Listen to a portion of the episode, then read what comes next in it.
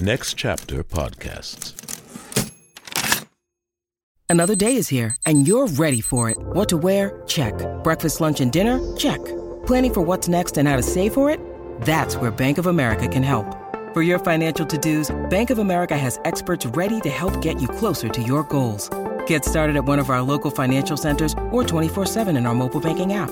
Find a location near you at bankofamerica.com slash talk to us. What would you like the power to do? Mobile banking requires downloading the app and is only available for select devices. Message and data rates may apply. Bank of America and a member FDIC. When you need mealtime inspiration, it's worth shopping Kroger, where you'll find over 30,000 mouthwatering choices that excite your inner foodie. And no matter what tasty choice you make, you'll enjoy our everyday low prices, plus extra ways to save, like digital coupons worth over $600 each week. You can also save up to $1 off per gallon at the pump with fuel points. More savings and more inspiring flavors make shopping Kroger worth it every time. Kroger, fresh for everyone. Fuel restrictions apply.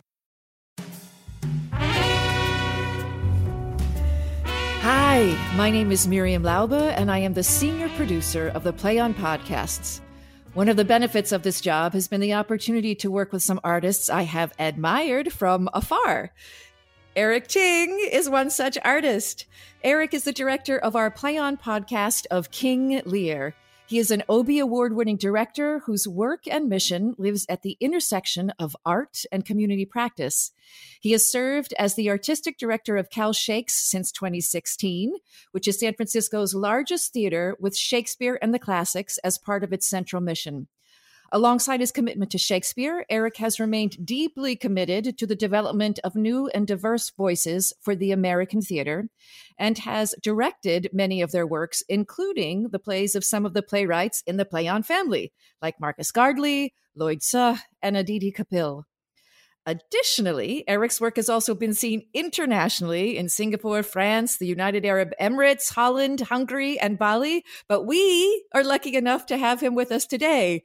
And personally, I will add it was a gift to witness his work on Marcus Gardley's translation of one of Shakespeare's greatest tragedies. Eric, Welcome to the Play On Podcast bonus content series for King Lear. Thank you, Miriam. Hello. Hello. Good morning. Good morning. I, I have to like edit my bio down to two sentences for. no, you. We want the no. whole thing. It's a great. It's a fascinating bio, actually. Um, and I'm going to ask you a little bit about that. But I'm going to start at the very beginning, Eric. Where yeah. were you born? Where were you born? Oh, oh my goodness! Oh, this is that kind of interview. Uh, you know, I was uh, um, I was actually born in Grand Forks, North Dakota.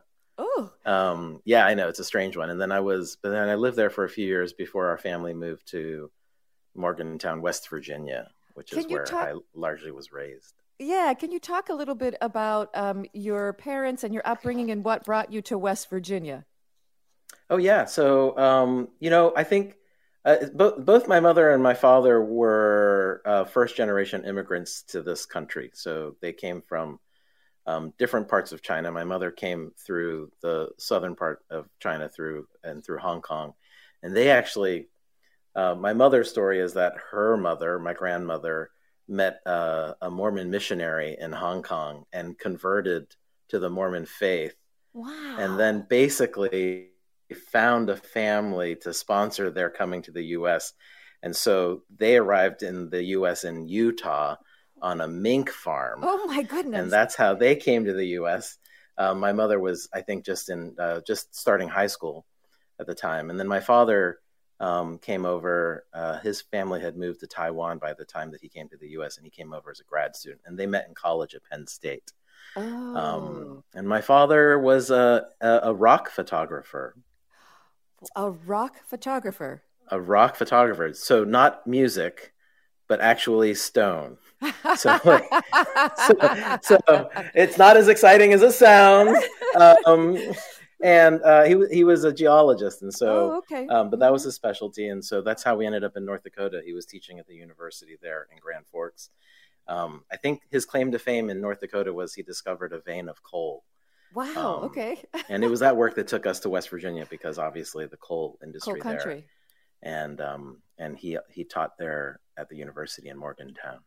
Were either of your parents uh, uh, involved in the arts or had uh, no. inclinations toward the arts? Not at all. I mean, not at all. I mean, I think my father sort of followed the kind of straight line of expectations around children in a Chinese American family. And, you know, um, I was expected to be an engineer or an uh-huh. architect or a doctor. Uh, and my mother, though, I will say, uh, came to art fairly uh, a, a, little later in her life. And um, and I like to think she likes to tell me that I was, or she used to tell me that I was the reason that she came to art because when I was a little kid, um, and my sister was born. I was four years old. My sister was born in a hospital in Morgantown. My father bought me a comic book. and it was like Ms. Marvel number one. It's something yeah. random, but um, but I sort of fell in love with comic books back then, and I always wanted to learn how to draw them. And so I would make my mom sit at the dining room table with me, and sh- like help me. Like I'd force her to help me figure out how to draw things like fists and like ah. you know. And she sort of really couldn't, and so eventually she uh, found an art teacher for me, and in the process, she found an art teacher for her, and she became a potter. Wow! Um, and so she was, uh, while she was running a Chinese restaurant um, for her day job, she would go home and she would throw pots on this little electric wheel and, and fire them in her little electric kiln down in our basement.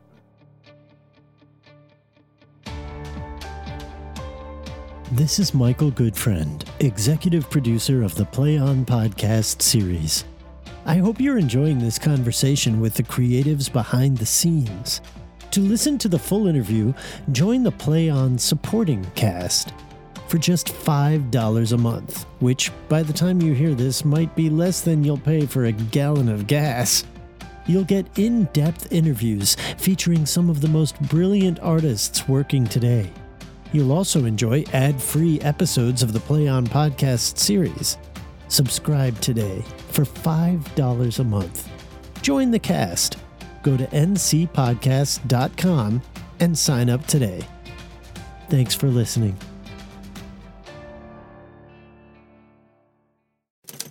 Next Chapter Podcasts.